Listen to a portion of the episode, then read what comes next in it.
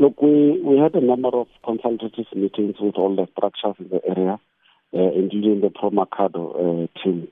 But, we had a snag, because in terms of the laws, the LIM 345 municipality, they need to pass a council resolution to support that initiative, and they were not willing. The councillors there, they were saying the municipality is ready to render services in Vohane, and that there are just few people in Vohane who are rejecting the municipality, and they were not willing. We also asked them to go and review the decision. They came back to say they reaffirmed their earlier decision to say they are ready to render services in Vohane, and they want to do that.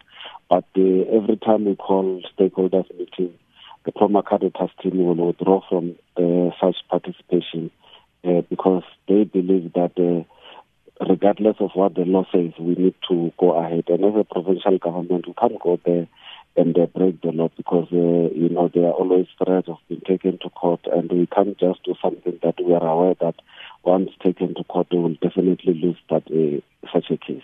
So what's going to happen now? As government, what would you like to say to the residents of Wani today regarding service delivery?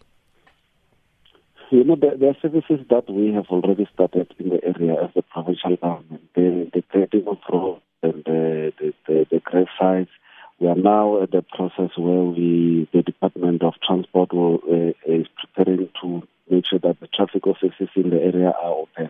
So in terms of service delivery, is the Pro Mercado team that is rejecting everything? I mean, we had a project, a 52 million rand the road project that the municipality was supposed to implement in the area. They rejected it. It had to be moved elsewhere. We believe that they are continuing to pull the community of Wani backward, and it's high time that the people there take their own decisions. So we will continue today engaging with senior traditional leaders in the area to make sure that at least they help us communicate with their subjects.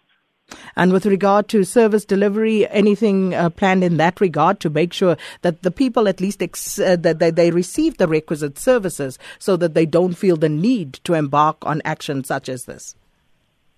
Look, all the departments, both the district and the local municipalities, are ready to render services in Vohane. It's the Pro Mercado team that every time when the local municipality open offices, they ask them to close it. They say they don't want to receive anything from that municipality. So it's not like Vohane is not receiving services. They are continuing to get all the services.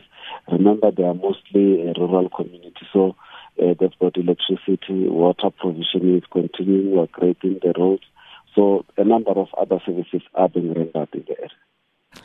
Well, that was spokesperson for the Limpopo provincial government, Mr. Putti Selova.